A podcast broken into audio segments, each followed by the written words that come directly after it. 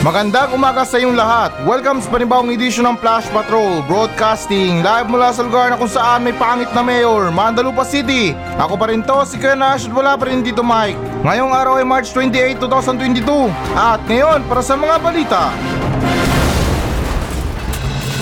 Mahigit anim na daang pamilya inilikas dahil sa pagputok ng Bulkang Taal.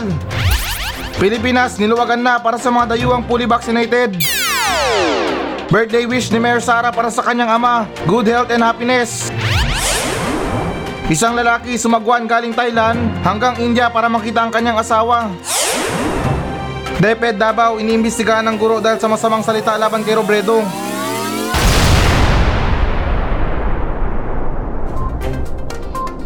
Mahigit anim na daang pamilya inilikas dahil sa pagputok ng Bulkang Taal. So, okay guys, na alinsunod sa ulat ng Rappler, nasa anim na raang pamilya o dalawang libong individual ang inilikas mula sa hindi bababa sa anim na barangay sa bayan ng Agoncillo at Laurel sa Batangas nang magpakita ng senyales ng kaguluhan ng Bulkang Taal noong Sabado ng umaga March 26. At dagdag pa rito na noong Sabado, itinaas ng Philippine Institute of Volcanology and Seismology ang Taal Volcano sa Alert Level 3 pagkatapos ng Phreatomagmatic Eruption na tumagal mula 7.22 AM hanggang 8.59 AM.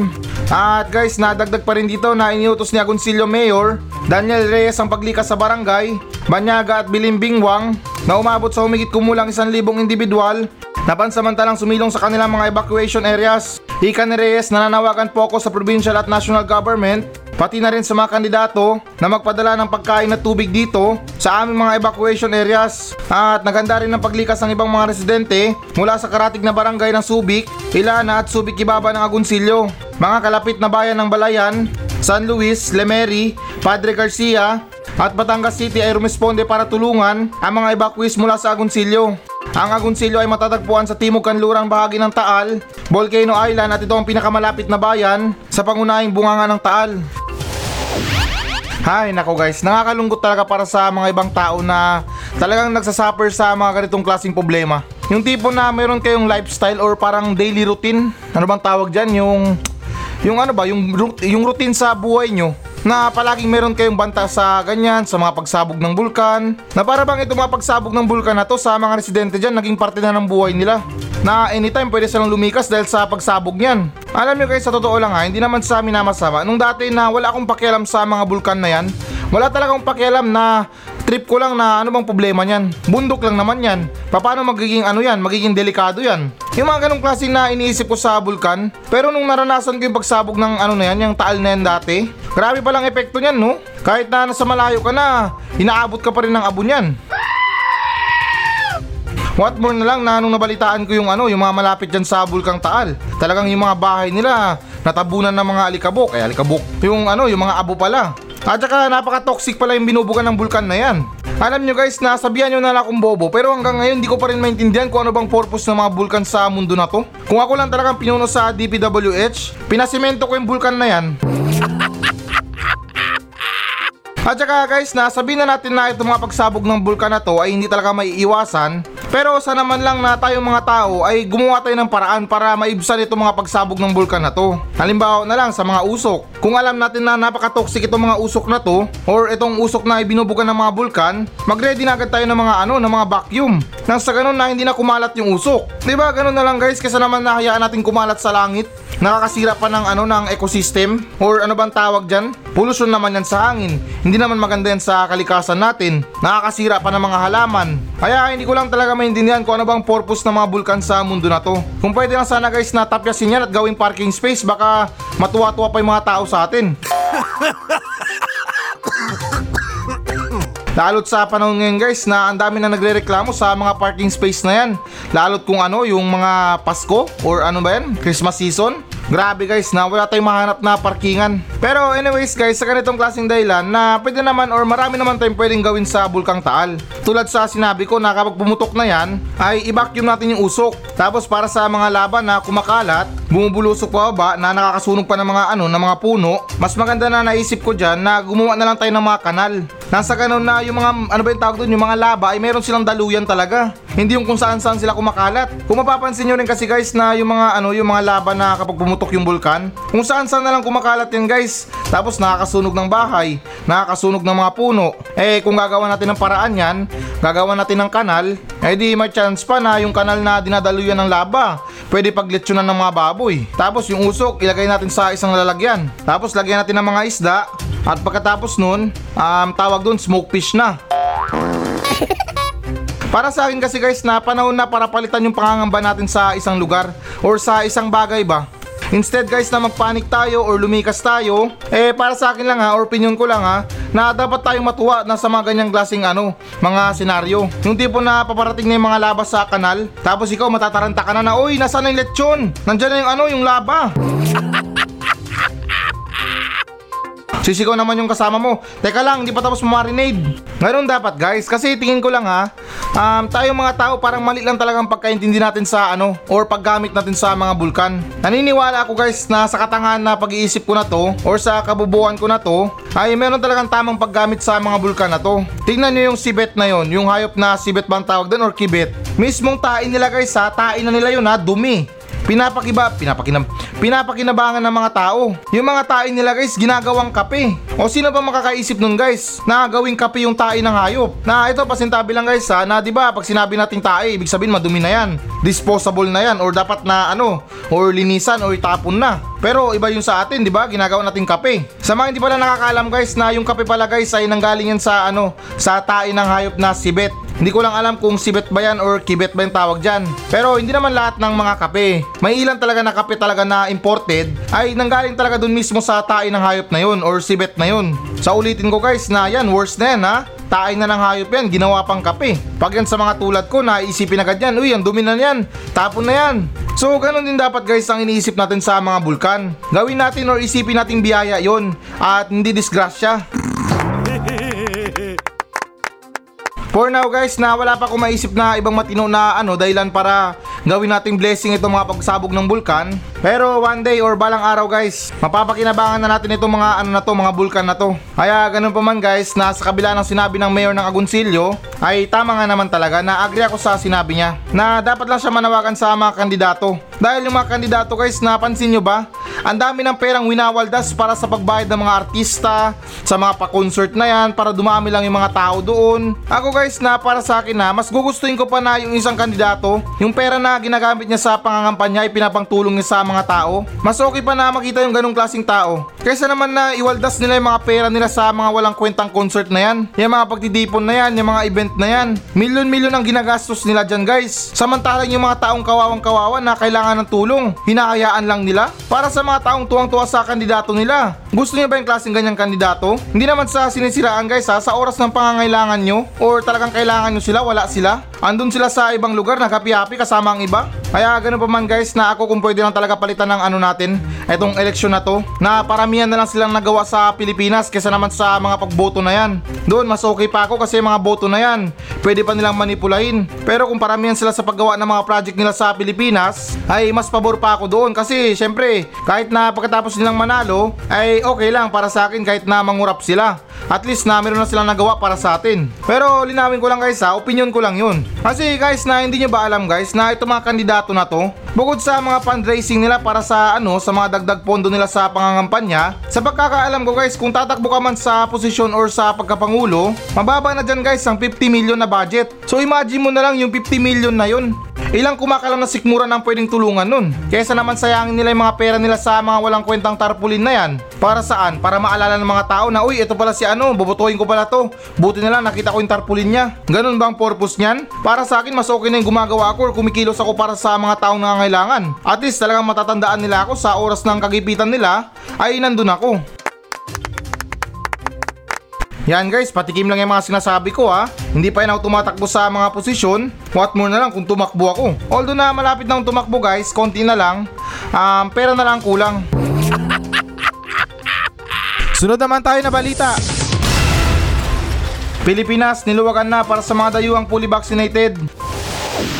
So, okay guys, na alinsunod sa ulat ng Inquirer Net na ang pandemya ng task force ng gobyerno ay higit pang pinaluwag ang mga patakaran para sa ganap na nabakunahan ng mga dayuhang manlalakbay sa pamamagitan ng pag-alis ng kinakailangan para sa isang entry exemption na dokumento para sa mga darating sa Pilipinas simula April 1. At guys, nadagdag pa rin dito sa ilalim ng mga naunang panuntunan ang ganap na nabakunahan ng mga dayuhang Manlalakbay ay kailangan kumuha ng entry exemption document kung sila ay manggagaling sa visa required ng mga bansa o visa free ng mga bansa ngunit mananatili sa Pilipinas ng higit 30 days. Ngunit sa pinakauling resolusyon ng Interagency Task Force for the Management of Emerging Infectious Disease, hindi na kinakailangan ng mga dayuhan ang entry exemption document basta't sumunod sila sa mga applicable visa requirements at immigration entry at departure formalities. Okay, so sa madaling salita, para sa mga Chinese, huwag pasaway. Hindi, charot lang na okay, so itong pag-welcome natin sa mga dayuhan dito sa Pilipinas ay kumbaga na wala nang maraming etche boreche. Fully vaccinated lang, sapat na. Samantalang sa ating mga Pilipino, hanggang ngayon namumblema pa rin tayo sa mga valid ID na yan. Sa mga dayuhan, fully vaccinated lang, okay na. Sa mga requirement para sa mga Pilipino, hanggang ngayon 2 valid IDs pa. Heto guys, naibay natin konti yung storya or ibay natin yung konti yung comment. Hanggang ngayon kasi na iniisip ko pa rin na kung bakit na ganito pa rin yung sistema natin sa mga requirements. Sa mga valid ID na yan, kung kailangan mong kumuha ng valid ID, one of the requirements is valid ID also. Tapos sa mga trabaho, kailangan nila ma-experience. Paano na lang kung bagong graduate ka or parang fresh graduate ka lang? Kaya nga nag apply ka ng trabaho para magkaroon ka ng experience. Pero karamihan sa mga ina-apply natin trabaho, yung hanap nila may experience na. Paano na lang yung mga tao na wala pang experience? Alam nyo guys, sa ganitong klase na kalakaran or sistema sa Pilipinas, talagang dapat napalitan to eh. Yung mga two valid IDs na yan, mga experience sa pag-apply ng trabaho. Hindi ko talaga maintindihan guys. Ulitin ko, sa mga valid ID na yan, dyan talaga ako nabubuisit.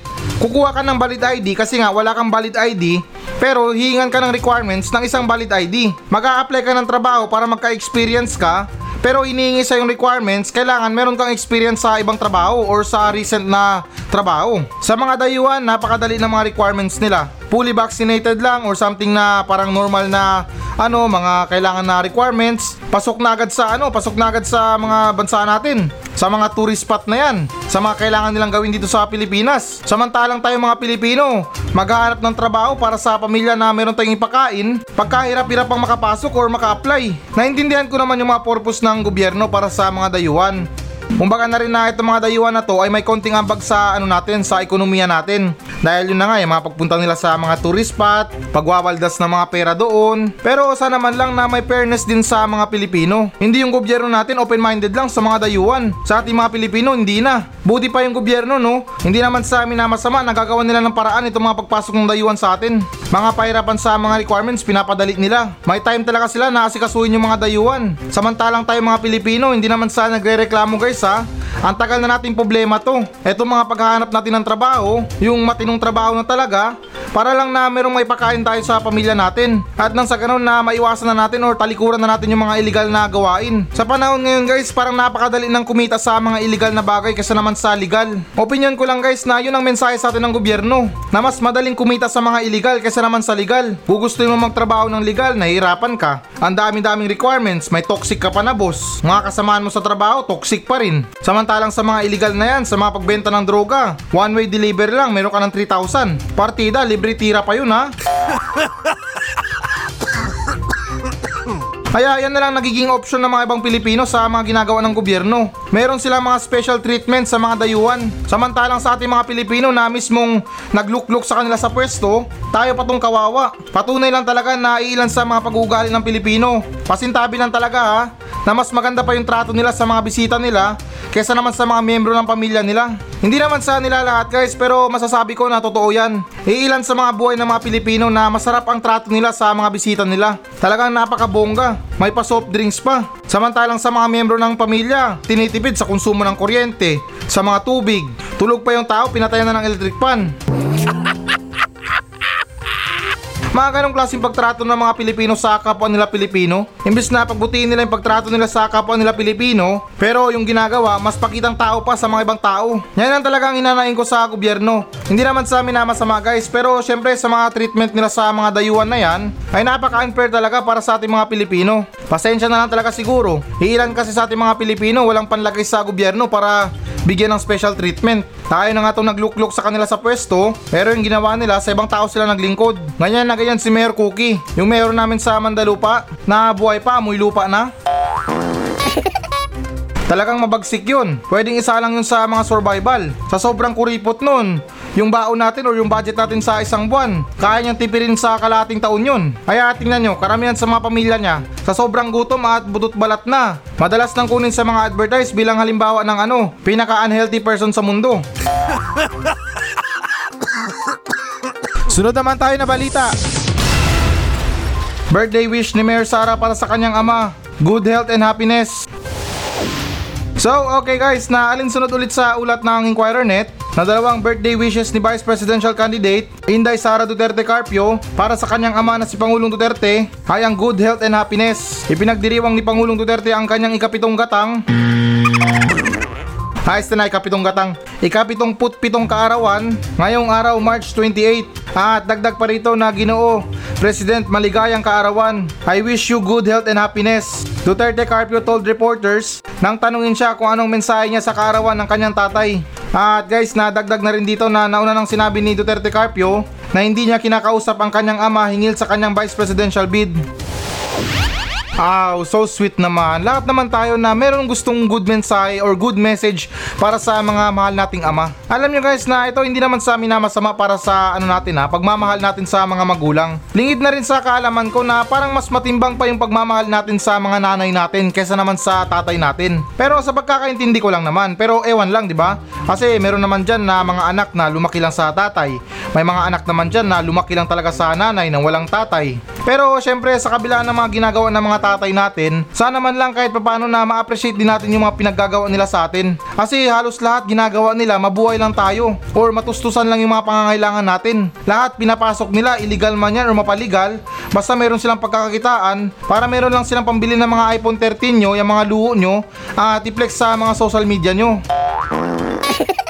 Sabihin na natin guys na nandyan na yung pagmamahal ng mga nanay natin sa atin. Kasi no matter what happens, nailan pa rin sa atin na maswerte pa rin. Na sa kabila ng hirap ng buhay, ay hindi pa rin iniwan at pinabayaan. Pero ito guys na by this time na gusto ko lang ma-realize yung mga pinaggagawa ng mga tatay natin sa atin. Sana man lang kahit papano sa mga araw ng birthday nila ay ma-realize talaga natin yung mga sakripisyo nila sa atin. Para sa mga anak dyan na nagre-reklamo sa mga tatay nila na tamad, lasinggero. Naintindihan ko naman yan pero sana maisip man lang natin na nang dahil sa kanya, nang dahil sa tatay natin nabuhay tayo. Nang dahil sa tatay natin nakatikim tayo ng fried chicken. Nang dahil sa tatay natin nabuhay tayo at nakatikim tayo ng macaroni salad. Kahit ganun na lang isipin natin guys, magpasalamat na lang tayo na binuhay pa tayo ng tatay natin. Or nabuhay pa tayo ng nanay at tatay natin. Itong sinasabi ko guys na parang wake up call lang to sa mga tao dyan or sa mga anak dyan na wala nang pagmamahal sa mga magulang nila.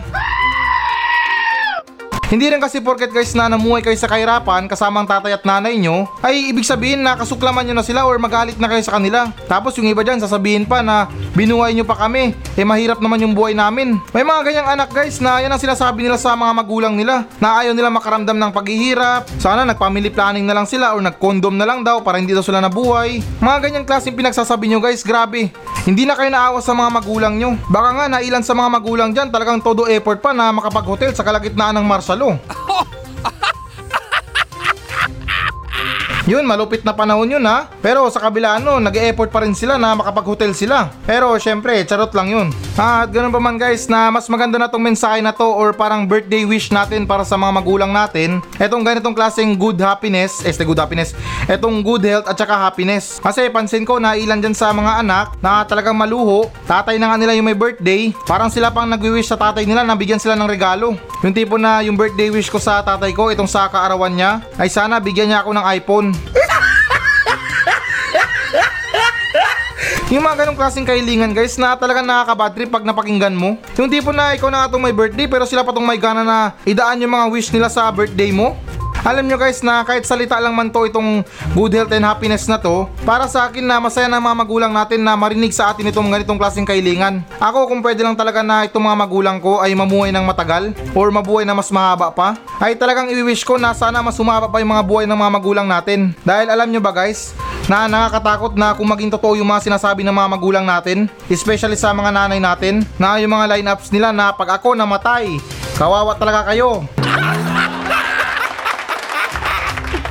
Totoo yan guys, na karamihan talaga sa mga anak ngayon ay kawawa dahil walang magulang. Kaya magpasalamat na lang tayo na sa mga may magulang ngayon or may mga tatay at nanay pa rin hanggang ngayon, gawin yung treasure yan guys dahil ilan sa mga Pilipino wala niyan. Or ilan sa mga anak ngayon walang ama at walang ina. Tapos ilan sa inyo na sinasabi pa dyan na sana mamatay ng nanay ko, sana mamatay ng tatay ko, walang kwentang mga magulang ko. Yan talaga guys ang wag na wag yung sasabihin. Pasalamat na lang kayo na meron pa kayong magulang na matawag. Dahil nakakalungkot isipin guys na iilan na lang sa mga tao na nag-graduate dyan na walang ibang hiniling kundi kasama yung mga magulang nila sa pagmarcha ay hindi man lang nila magawa kasi wala silang magulang. Tapos kayo ganyan ang mga hiling nyo sa mga magulang nyo? Sana mamatay na lang sila? Wag ganun guys, promise talaga, wag ganun. Hiilan sa mga successful na mga tao ngayon, tawag nila sa mga sarili nila, hindi pa successful. Dahil may kulang pa rin talaga sa pagkatao nila or sa pag-success nila sa mga buhay nila. Dahil hindi nila nakasama yung magulang nila habang sumasakses sila sa buhay. At saka guys, napansin nyo ba sa mga bahay natin, pag umuwi tayo ng bahay, kahit na wala tayong kailangan sa mga magulang natin or sa nanay at tatay natin, una nating hinahanap niyan nanay natin or tatay natin. Tapos malaman lang natin na nandyan sila, parang okay na yung pakiramdam natin.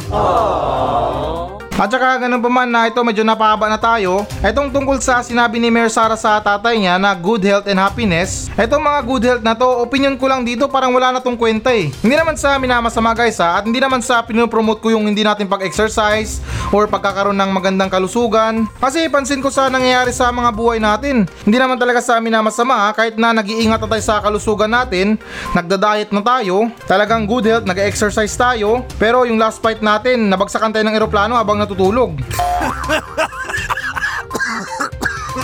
O tanungin ko kayo, saan ang good health doon? At saka don't worry na siguro para sa kalusugan ni Pangulo. Kumbaga kay Mayor Cookie ng Mandalupa o yung Mayor ng Mandalupa na si Mayor Cookie. Para sa mga tiga Mandalupa kahit di mo na siguro sabihan ng good health yan or long life. Kasi para sa akin na talagang tumatak na mga kasabihan sa atin na pag masamang damo mahirap mamatay. Sunod naman tayo na balita. Isang lalaki sumagwan galing Thailand hanggang India para makita ang kanyang asawa.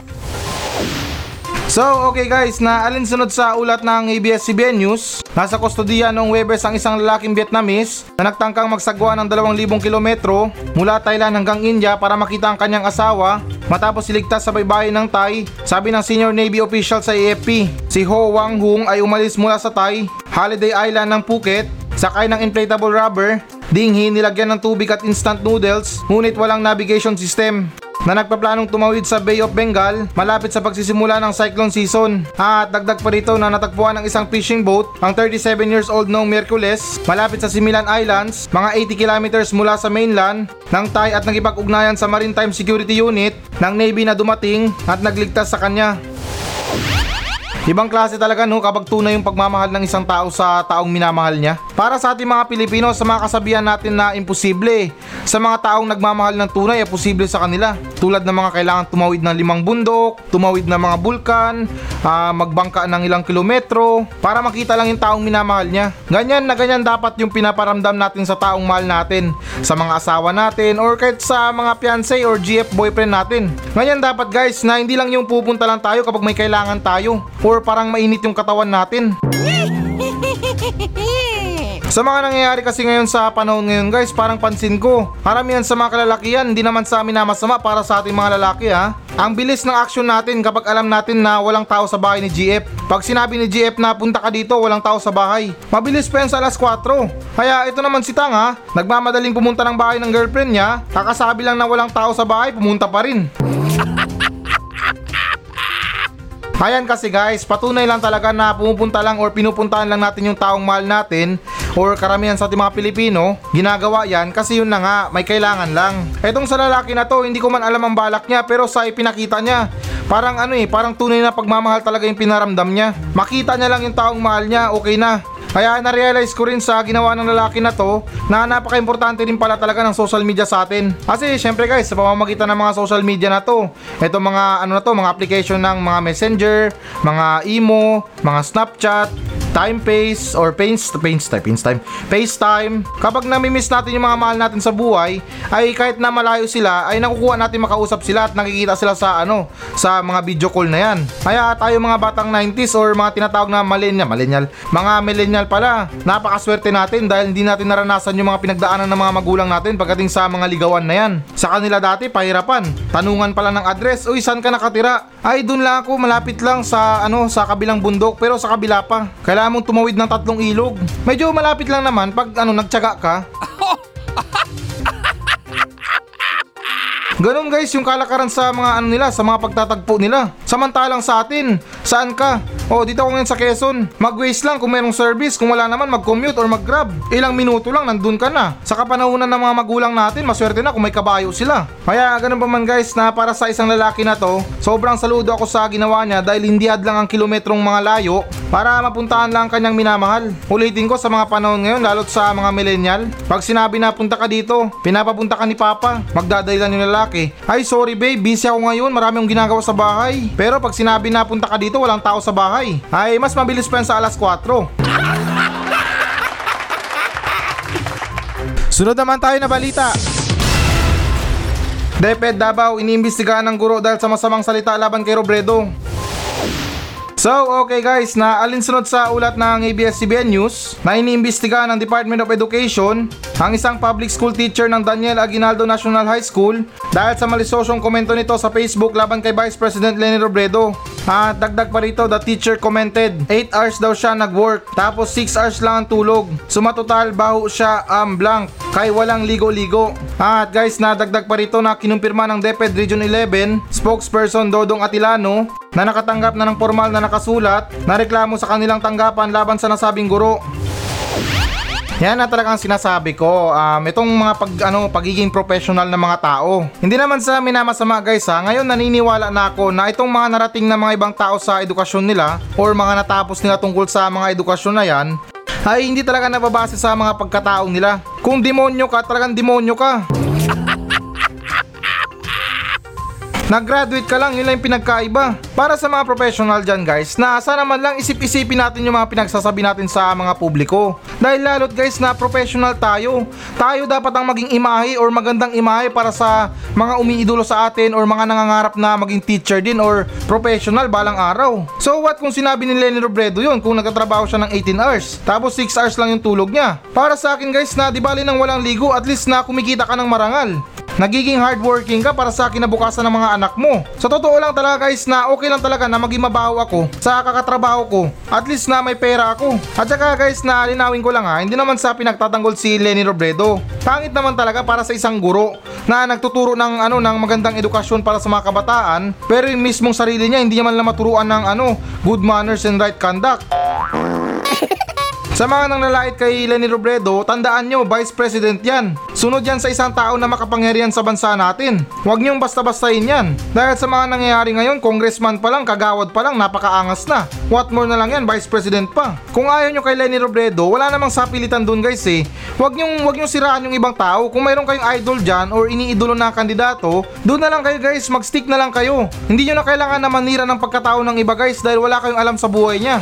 Kaya para sa mga katulad ng tao na ganito, eto dapat yung kine-question kung paano naging teacher to. Di ba na mga tao na kahit alam natin na bobo pero nakapasa sa mga exam, pero sa mga katulad ng teacher na to, na imbes na magturo ng mabuting aral sa mga kabataan, ang inaatubag puro paninira sa kapwa. Siguro nung education pa lang ang teacher na to. Yung major niya, major in Marites, ang lakas makachismis eh.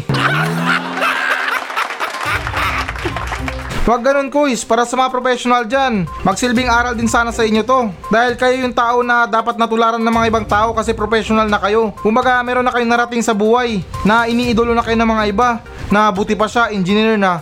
Na buti pa siya, teacher na. Na buti pa siya, doktor na. Gawin yung impluensya yung sarili nyo sa pagiging ano nyo, professional nyo. Lahat yan guys, kahit na mapalin ni Robredo man yan or Bongbong Marcos. Respetuhin natin dapat sila. Hindi natin dapat sila siraan. O ngayon, nagka-problema tayo. Matutulungan ba tayo ng kandidato natin? Di ba hindi? Wala silang pakialam guys. Mas gusto pa nila na mag-away-away tayo dahil sa mga pinaglalaban nila na hindi naman totoo. Kasi guys na ito dagdag ko lang ha. Itong senaryo ng eleksyon na to, parang sabungan lang to eh. Na tayo mga botante na naglaban-laban tapos yung mga ano, mga kandidato, yan na yung mga tumatalpak na tuwang-tuwa. Halos mamatay na tayo sa kakalaban sa kanila. Pero sila wala silang pakialam basta manalo lang sila. Kaya guys, na dahan-dahan lang sa mga pag-idolo na yan. Dahil hindi yan sila mga superhero na kapag inaapi ka or may problema ka, um, in a minute or in a seconds, nandyan na. Kaya muli guys na ito sa paglilinaw lang talaga ha, wala po kong kinakampiyan na kandidato. It doesn't matter kung ano si Lenny Robredo. Kung nagtatrabaho man siya ng 18 hours or 6 hours na tulog lang. Wala na tayong pakialam dun guys. Gawa niya yun. Or ginusto niya yun dahil ano para magkapera siya or gusto niya manalo. Ganon yung tama guys. Hardworking ang tawag doon. Sa mga ganyan magandang pangitain yan. Na nangangampanya pa lang hardworking na. Para sa akin guys na wag natin hayaan na yung maging presidente natin ay parang teacher lang natin nung high school. Na palagi nating nirereklamo na ang lakas ng loob magpa-quiz or magpa-exam. Hindi naman nag-lesson. So, ito na ang pinakahihintay nyo guys. Magbabasa na tayo ng audience mail. Mula pa rin to guys sa mga nagbensahe sa atin sa Facebook page ng Flash Patrol. At bago pa man ang lahat na gusto ko lang kayong batiin ng Happy Monday, ika ni paring Jonel. So, okay, ayan, muli, happy Monday sa lahat. At okay, babasahin natin yung unang nagbensahe sa atin na nagmula kay Ricardo Baso. Ito ang sinabi niya, Good morning po, Kuya Nash. Tanong ko lang po, ano po ang nauna, manok or itlog? Yun lang po, maraming salamat. Um, okay, so ano nga bang nauna guys? Manok ba or itlog? Um, para sa akin, yung nauna si Enrile. Hindi, joke lang. Na yung tama dyan guys, yung nauna, manok. Dahil ako guys na naniniwala ako na lahat ng bagay na dumating sa mundo na to ay hulog ng langit. Ultimo nga si Mr. Bean, hulog ng langit yan. So ang hirap naman isipin kung yung itlog ang nauna. Ay di kung hinulog yan sa mundo, hindi nagkanabasag yan. Di tulad sa manok, nung hinulog sila sa mundo, ay okay lang kasi may pakpak naman sila. So yan ang sagot ko sa kung anong nauna or kung ano ba ang nauna, kung yung itlog ba or manok. At okay, so sunod naman tayo sa nagmensahe sa atin ay nagmula kay Marty Sibran from Dipolog City. Ito ang sinabi niya, Good morning po Kuya Nash. Gusto ko lang po sabihin na isa po akong sakristan. May tanong lang po ako sa iyo Kuya Nash. Kung yung linggo na day off ba natin ay araw talaga ng pahinga or araw ba talaga ng pagsisimba? Ha, ano daw? Hindi ko maintindihan. Ah, baka naman na yung min mo or tinatanong mo yung between sa ano pinagkaiba ng araw ng linggo or yung ginagawa natin sa linggo at saka sa araw talaga ng pagsisimba. Para sa akin na medyo may point ka dyan sa katanungan mo kasi syempre um, kaya nga tinumbok yung araw ng pahinga natin sa linggo kasi nga nang sa ganun na makapagdasal tayo. Pero yung ginagawa ng mga tao ngayon kapag araw ng linggo, andon, nagbi-beach, nag-outing, nagliliwaliw, nagiinuman, nandun sa mga club, naga-disco-disco. Kaya nga guys na ginawang linggo yung araw ng pahinga natin para makapagsimba tayo. Pero karamihan sa ating mga tao nakakalungkot naman isipin na imbis na magsimba, lunes pa lang may plano na para sa linggo, may outing daw. Kaya Diyos ko naman, kaya talaga tayong mga tao ang kapal ng mga mukha natin. Hindi tayo marunong tumanaw ng utang na loob sa Panginoong may kapal. Ginawa nga linggo para makapagsimba. Pero sa utak ng karamihan mga Pilipino, araw ng linggo labada. Partida, may shot-shot pa yan. Hindi naman sa nila lahat guys ha, pero syempre sana man lang na mahiyarin tayo sa Panginoong Diyos. Sa lahat ng ikinahiya natin, sa Kanya dapat tayo mahiya. Dahil kung hindi dahil sa Kanya, wala tayo sa mundo na to. May pabinyag-binyag pa tayo sa Kristyanismo. Bandang uli, magdedemonyo rin pala tayo. Eh kung nung una, alam na pala natin. Eh di sana itong mga pinang-bless natin na holy water, red doors na lang pala. Kaya ganun pa man sa katanungan mo na yan, nalulungkot ako dahil sa mga pinaggagawa ng mga tao ngayon. Hindi naman talaga sa nila lahat pero ibang iba na talaga ang mindset ng mga tao pagdating sa mga araw ng linggo. Dahil yung iba tulad ng sinabi ko, Tuesday or Wednesday pa lang nagpaplano na para sa linggo. Na uy, shot tayo sa linggo ha. Ako na magtitimpla para mabangis.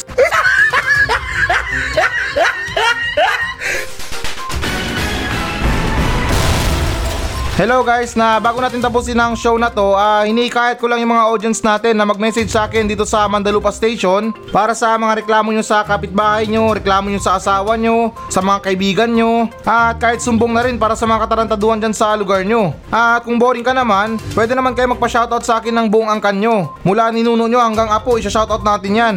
Kaya guys, na ano pang iniintay nyo? Magmensahe na kayo dito sa Facebook page ng Flash Patrol at nakakaasa kayo na walang minti sa mga pa-shoutout nyo. Paki-like na rin ang Facebook page ng Flash Patrol. Maawa na kayo, desperado na ako sa buhay.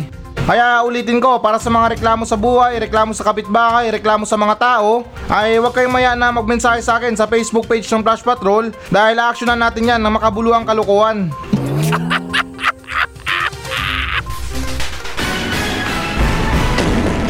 So yan muna mga balita ng Flash Patrol sa araw na to. Maraming salamat sa pakikinig. Ako pa rin to, si Kuya Nash at maraming salamat ulit. Wala pa rin si Tito Mike. Masayang masaya ako at goodbye!